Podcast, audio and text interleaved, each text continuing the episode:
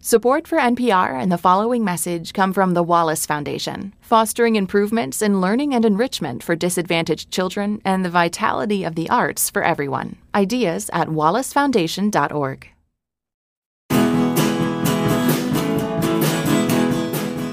What better way to kick off a summer of movies than with F9, the ninth installment of the main Fast and Furious franchise? It's got cars, it's got bad guys, and it's even got John Cena. And in case you're wondering whether there's anywhere to boldly go where no one has gone before, there sure is. I'm Aisha Harris. And I'm Linda Holmes. And today we're talking about F9 on Pop Culture Happy Hour from NPR. Here with me and Aisha is Sam Sanders, the host of NPR's It's Been a Minute. Welcome, Sam. Thank you. F9, more like F yeah. F yeah.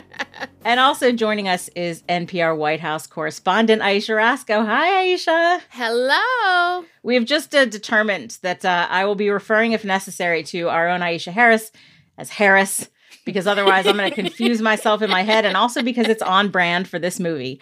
So F9 concerns the efforts of John Cena's Jacob to get hold of a device that essentially will give him control over all electronic things in the world. He's in league with Charlize Theron's Cypher, the hacker who got away at the end of Fate of the Furious complicating this situation up to a point is the fact that Jacob is the brother of Vin Diesel's Dominic. Now, you won't see Jason Statham or The Rock in this story because, as you may recall, they've been peeled off into their own partnership. But you will see some old friends, and in the worst kept secret in Hollywood, you might see a little bit of space. I want to start with you, Aisha Rascoe. What did you think of this movie? I loved it. I absolutely loved it. Like I was laughing a lot during the movie, but I feel like these movies want you to laugh. Like certain things happen. Sometimes there's a literal minefield and then you start going ah! you know, you start doing that. And like my hands were going up in the movie theater at certain points. And at the end of it, I felt like a rush of endorphins. Like I think it was a mix of being in a movie. I actually saw this screening in a movie theater right. for the first time. I definitely recommend seeing it in a movie theater. It'd been a really long time since I'd been in a movie theater. Even without the pandemic, I got a whole bunch of little kids. I don't get to movies that much. But there was something about being in the movies, seeing the explosions, seeing all the the death defying stuff that just like worked for me as it always does. It was like a release. Like it was amazing. Yeah. a spiritual like, experience, this sounds like was. for you. It was like endorphins. It was like if you work out, you do a good workout, and then afterwards you're like, I feel better. and I was surprised by that. And there is one line, I you know, I don't want to spoil it, but what I love about Fast and Furious is it's really a family movie. It's all about family. That's mm-hmm. that's the thing. It's all about family. In every movie, I can count on Dom saying, it's because we're family. Yeah. And I was waiting for that the whole movie and they finally gave it to me and I was so excited because it's really all about family. That's what yeah. it's about. And then you always have like the backyard meal where they're all sitting around the table and, the and everybody shows up and the corona. And none of them can grill. None of them can grill. I'm always like, who is making this food? Where is the Mm-mm, no, can't do it like that. Mm-hmm, mm-hmm. All right, Sam, what did you think of the movie? So I went really deep on this film because I went to see it at a press screening at the Chinese Theater here in LA. And it was mostly critics in there with me. And there was laughter half of the movie. And first I was like, are they laughing at the movie? Are they laughing with the movie? And I have this theory about this movie now. I want to make the argument in the case that it is hetero camp. You know, we think of camp as hmm. usually being queer, gay coded okay. in some way. But as Susan Sontag wrote in Notes on Camp, a few quotes here, bear with me. The essence of camp is its love of the unnatural, of artifice and exaggeration. The hallmark of camp is the spirit of extravagance. Camp taste is above all a mode of enjoyment, of appreciation, not judgment. Camp is generous, it wants to enjoy. The whole point of camp is to dethrone the serious. F9 is camp. Once you see it like that, it all makes sense. Like this movie asks you to lean into the absurd from the very start. That opening scene where they're absurdly continuing to try to make Vin Diesel and Michelle Rodriguez seem like a believable couple. You know, trying to make us believe that in any world, Vin Diesel and John Cena as brothers. Like seriously? And like there are these lines that are delivered even early in the film that are just delivered almost campily. Like when Tyrese and Ludacris show up at Vin Diesel's house and Vin looks around to Michelle Rodriguez and goes, Were you expecting company? It's just so over the top. And like it's supposed to be. Like this movie is supposed to be absurd. And if you accept that, it's a really fun ride. Like you end up with Tyrese and Ludacris in a vintage Pontiac in outer space to destroy a satellite. Like, come on. I can't Yeah. rave enough about the absurdity of this film. My only gripe is that it's probably 40 minutes too long. It's about Yes. two and a half hours long, I think. It needs to be a clean 90 minutes. Mm-hmm. Yeah. I've also read some reviews that like poke at like plot holes. This oh, movie is not come about on. plot. Come on. No. You know, like there's a plot you could care about, but you don't have to care about it. Is it the plot about going to space or is it some other plot hole? Because they all seem minor. Well, I didn't understand. They got babysitters really fast, and Yes. that was like, oh my gosh, where do you get a babysitter? That like that was the Yeah. biggest. I, and and they explain it, but it was still like that was really fast. Yeah. Yeah. And I, I would add to what Sam was saying about camp, because I'm into that argument. I think there are people who would argue that this is probably too mainstream and corporate to be camp. Yeah. But to me, it's not just camp because they ask you to believe that John Cena and Vin Diesel are brothers. It's camp because Helen Mirren, who plays once again the mother of the um, Shaw brothers, because Helen Mirren comments, oh, that she knew they were related because they look so much alike. That's intentionally funny Yes. and absurd. Like that's commenting upon the absurdity. They're in on the joke. that's pointing Yes. at putting something of a lampshade on the absurdity of what they're doing. All right, Harris, what'd you think? well, I don't think it's my favorite fast of the series, but I think for a movie that we've been waiting for it for over a year now, it was one of the first films actually to pull itself from the schedule. I'm so glad it's here. I'm glad I got to see it in the theater. I'm glad that my partner Ari, who's the one who actually got me into this series into the first place, was able to watch it with me. And he was laughing the entire time. We both were laughing the whole time because it is funny. It is the type of movie where they, they write these lines because they know that it is just the stupidest thing you could ever say. Some of the stupidest lines that come out of anyone's mouth comes out of Tyrese's mouth uh, as Roman.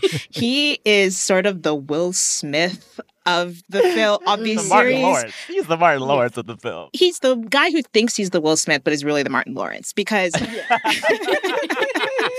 because he's got like the whoos and the ha-has down and like those those like really corny one-liners down. But then he's also obviously the goofy one who Tej, played by Ludacris, is always like playing jokes on and just telling him like you're stupid, you don't know what you're doing. So I love all of that. I also love there's one line a character says, and there you can see them on a little tiny handheld screen, and the screen is all blotchy in that very, you know, sci-fi fantasy way, action movie way. And they're like, Mayday, Mayday, my plane is under attack by rogue agents. Like that kind of stuff is just so fun and so dumb. And I just really enjoyed it. I also just enjoy looking for the moments where Vin Diesel, if you know anything about this franchise, his ego plays a big part behind the scenes in this film. And there's flashbacks to him and John Cena as brothers being younger. And the actor they get to play Vin Diesel is like four or five inches taller than the actor they get to play John Cena. That was my favorite part. My favorite part was he was like a he's like a head taller than the guy who plays young John Cena. Well, and then John Cena hit a growth spurt.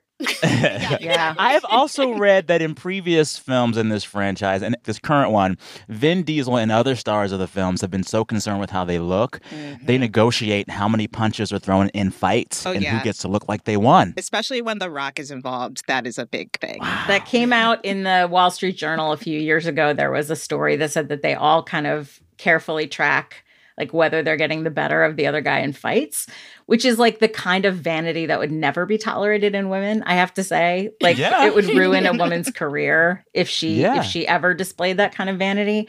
You know, I liked this movie. I I have fallen a bit out of love with these as they have become more and more obsessed with hacking and guns. I think hacking is really boring in action movies. I don't like watching people sit on a screen. There's literally a moment where Charlize Theron's character Cypher is going up against Ramsey, the computer hacker in the gang, and they're doing the thing where they're like typing, saying, "Oh, I'll give you something to cry about." Tap tap tap tap. well, you won't see me coming. Tap, tap, tap, tap, tap. I find that kind of stuff so boring. And I also really like nothing bores me faster than big gunfights, especially at this point when I've seen so many of them in so many movies. I think you see a lot of this franchise kind of adopting the habits of lots of other franchises. Look, longing for the days when these were car racing movies is kind of like longing for the days when MTV was all videos. It's Mm. sort of pointless at this point Yeah. but I still feel it a little bit, especially since I think there's an argument that at this point, there's nowhere more for these things to go in terms of just escalation. Yeah. They've So- already gone to space. Exactly. so it's kind of like, well, what now? Undersea. Undersea. Don't say it out loud. I would watch yeah. Tyrese and Ludacris in the submarine. I wanted more kind of inventive set pieces. I was a little bit Mm. bummed. There weren't like any of those, you know, the way that in Furious 7 you have the the cars jumping between the buildings or even in Fate of the Furious there were the cars dropping out of the windows of the building. those kind of things that just make you go, "Yay!" Like that. I didn't really get my yay moment in this movie particularly and I was a little bit bummed about that. I mean, Okay. But it is what it is. I don't think John Cena is a dramatic actor, but that works perfectly because neither is Vin Diesel. I- So yeah, no. Arguably, no one in this film besides Charlize Theron, and Charlize Theron is clearly doing the can't be very hammy performance and loving it. Yeah. you know. maybe Nathalie Emmanuel, maybe who I Oh, think I've seen in a couple other things, is a is a decent dramatic actor. I want to know what Charlize's contract was because it felt as if she filmed all of her scene work in three hours and then left. Yeah, Yes, it seemed like it was like a pandemic or something. yeah. I don't Yeah. know why you get a name that big and not use her. Use her Yeah. more. She's really good at action movies. She is perhaps the truest action star of that film. That's the thing. Having seen her in like Atomic Blonde, when you see her in this mostly just sitting in chairs and tapping at computers, it's like, okay, or in a either she was cage. Exactly. It's like either she was tired or she was trying not to get injured because she's doing something else more interesting.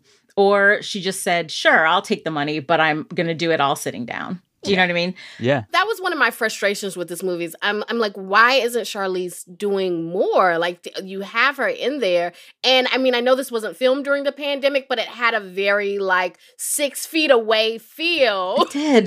like plastic bubble feel. she could have been anywhere. She could have been in isolation. I, I will say I did very much enjoy seeing Han again. Missed Han very much. Love that character who it's so complicated. Died and then undied and then sort of re-died and it's very complicated. But they managed to bring him back, which and I I I love that character. I think he's super charismatic. I was happy to see him again. I love the fact that they bring back Lucas Black, who was in Tokyo Drift as just like the rando And Bow Wow. and Bow Wow. they bring back these guys who like were the not Vin Diesel and Paul Walker in Tokyo Drift, and then they bring them back like just to be goofballs. I kind of dig that. I like how they sort of use everything, even if they're not really using it anymore. Yeah, I definitely agree with Linda, though, that it does feel like it's sort of plateaued in a way in terms of what they can do. And which is why I think this movie had to get so incredibly meta in part. You know, Yeah. other recent movies have done it as well. And again, it's usually Roman who's the one who's like, he's going to spell out like everything that just happened and explain the, like the absurdity of it all and be like, so you died, but you're now back. And isn't that crazy? How does that happen? Like, all those moments. And it, you know, I think the question is, what haven't they done yet? You know, they haven't done underwater yet, at least not for a long period of time. And they haven't done twins yet. Like, we've had siblings come back who we didn't know Mhm. existed, you know. Yep. Mhm. Where are the twins? Yeah. Can they do time travel? I wouldn't mind that. That's possible. Right. Or Time travel. time yeah. travel? another idea big animals. Huh? Ah, well, maybe if they time okay. travel and go Yes. back to like Elephant, Yeah. rhino, Or woolly Can they mammoths, mash it up with woolly like mammoths. Jurassic Park? Hippos. They haven't fought hippos. Absolutely. hippos are dangerous. Those things kill lots of people every year. they do. you can see that what happens when you sit around and talk about F9 long enough is you get to hippos are dangerous. And that's because it just opens up your mind in a fantastic way. And Yes, uh, yes. and we want to hear, of course, what you think of F9. You should find us at facebook.com slash PCHH or tweet us at PCHH. When we come back, it will be time to talk about what's making us happy this week. So come right back. This message comes from NPR sponsor Teladoc. Teladoc is here for you with 24 7 access to board certified doctors who can diagnose and treat non emergency conditions like sinus infections, allergies, rashes, and more. And Teladoc's doctors can, where authorized, call in a prescription to be filled at the pharmacy of your choice. Download the app today or visit teladoc.com slash NPR. The following message comes from NPR sponsor Grubhub. Staying up to date on the latest pop culture news can work up an appetite. Grubhub's got you covered. Grubhub partners with over 265,000 restaurants across 4,000 U.S. cities, working hard to serve restaurants so restaurants can work hard to serve you. Today, Grubhub's doing a little extra to serve Panera. Get a free delivery perk on your first order from Panera of $15 or more. Order through the Grubhub app or online.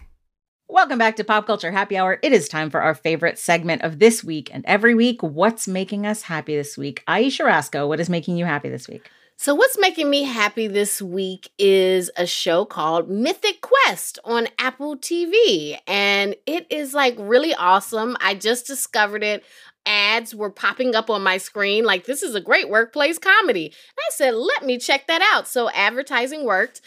And I really love it. And it's made me cry. It is touching me. It's about a video game development company and you know kind of workplace shenanigans And that made you cry. and and that made me cry Okay. but then they do they do backstory and the characters it can get very touching the relationships between these characters and there were just some touching moments this season that made me actually cry Aisha had a long pandemic year. I know it's like I, you. Ex- I'm, I'm, you know, I'm excited at the movie theater. I'm crying at Mythic Quest. You're feeling your feels. It's been You're a feeling your long feels. time, okay? Oh, you know, that's been on my list for a long time. So perhaps I shall check it out. Mythic Quest on Apple TV. Thank you very much, Aisha Rascoe. Sam Sanders, what is making you happy this week, Sam Sanders? This week, what's making me happy is a trailer for a new Netflix dating show called oh. Sexy Beasts. Oh, yeah. And the Oh, premise of the show is quote, Sexy Beasts is a new dating show where real life singles sport elaborate makeup and prosthetics to put true blind date chemistry to the test. They really undersold it. These really hot people are dressed Yeah. up like pandas and ox and beavers And and, scarecrows devil. and baboons and the devil. And the In this one trailer that's like 80 seconds long, you see a panda ask an ox if he has health insurance. you see a beaver say the words, quote, ass first, personality second. You see a scarecrow like a narwhal's head fin. You see a baboon kiss a she devil. That's all in 80 seconds. it made me so happy. I will never watch this show. It marks the true end of like the golden era of TV. I think it's really bad for TV writ large, but the trailer was funny. And I loved it and it made me happy. Sexy Beast. Sam, didn't you watch Love is Blind with us? Sure did. Sure did. I was gonna say, Love is Blind Yeah. is the reason we're getting this show. Yes. yes. As Ms. Aisha Harris pointed out on Twitter this morning, it is all of our faults for watching Love is Blind.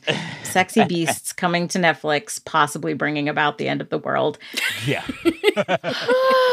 Oh, Aisha Harris, what is making you happy this week? Well, in 1996, when I was a wee child, I recall seeing the movie The Hunchback of Notre Dame and being slightly scared of it and not really loving it. Still watched it a couple times after that. Love the music. I know the music like the back of my hand. I think it's Alan Menken and Stephen Schwartz's some of their best work ever.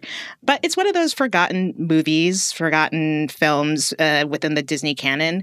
And it's celebrating its 25th anniversary this year. And because of that, we've gotten a few retrospectives, uh, oral histories. And one oral history I would love to point you toward is one at slashfilm.com. And it's uh, written by Josh Spiegel. And it has so many of the major players involved. You have um, Stephen Schwartz, Alan Menken, Jason Alexander, who played one of the gargoyles, Brenda Chapman, who was one of the storyboard artists and writers on the movie. And it's very long, but it's totally worth it. There are so many really interesting tidbits, like the fact that Michael Jackson almost got involved with the music which I didn't know until now. Apparently, Mandy Patinkin was a diva during one of the auditions, and some of the uh, the folks behind the scenes renamed it Battleship Patinkin. so nice. it's really interesting to just hear them talk about the successes and failures and the way in which they view the film. It's not all just like happy reminiscing. Some of them talk about really how they feel like they missed the mark in some ways, either tonally or visually. So I highly recommend checking out this oral history of The Hunchback of Notre Dame. That's at slashfilm.com. Thank you very much, Aisha Harris. Uh, making me happy this week. I love a thing I didn't know about until somebody told me about it. And um, one of my uh, Twitter correspondents alerted me to a project over at Disney Plus called Launchpad Shorts. And it's a thing that Disney did where they offered resources to a set of filmmakers who are from kind of underrepresented groups of, of filmmakers to make short films. I've watched a couple of them. I look forward to watching the rest of them. And the one that I want to highlight is called The Little Princess, but like the S's at the end are in parentheses so that it's prince or princess. And it's about two young, probably seven or eight, I'm going to say, Chinese American kids, one of whom takes ballet and loves pink and plays with dolls, and the other of whom plays basketball and kind of is into sports, and they become really, really dear friends. But what the film is really about is the way that Gabriel, he's the one who takes ballet, that his parents support him. There are some wonderful filmmaking choices that I think really drive home what it means to a kid to be supported by their own parents, what it means to hear a parent love you and stick up for you.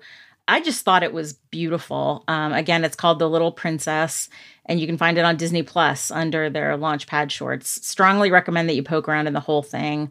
I hope that Disney follows through on the promises that it has made to those filmmakers to support them, to help get their work out there. I hope that turns out to be a good thing for those filmmakers. But I do recommend it. I also want to mention before we go, Glenn wrote NPR's podcast Startup Guide, and you can attend the virtual launch party.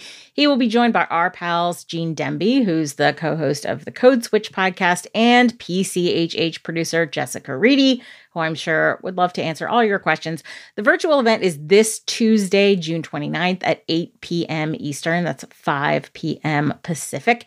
And you can RSVP now at podstartup.nprpresents.org. Again, the virtual event is Tuesday, June 29th, 8 p.m. Eastern, 5 p.m. Pacific and you can RSVP now at podstartup.nprpresents.org. That brings us to the end of our show. You can find all of us on Twitter. You can find me at Linda Holmes. You can find Aisha Harris at Crafting My Style. You can find Sam at Sam Sanders and Aisha Rascoe at Aisha Rascoe. You can follow editor Jessica Reedy at Jessica underscore Reedy, producer Candice Lim at The Candice Lim, and producer Jared Gare at Jared M. Gare. And you can find our producer, Mike Katzif, at Mike Katzif, K A T Z I F. Mike's band, still called Hello Come In, provides the music that you are bobbing your head to right now. So thanks to all of you for being here to talk about F9. Thank you. Yay! Thanks for having me. And thanks, of course, for listening to Pop Culture Happy Hour from NPR. We will see you all next week when we will be talking about the legacy and the impact of the entire Fast and Furious franchise with this wonderful panel. See you then. Legendary oceanographer Sylvia Earle has spent eight decades exploring underwater, and she has good news.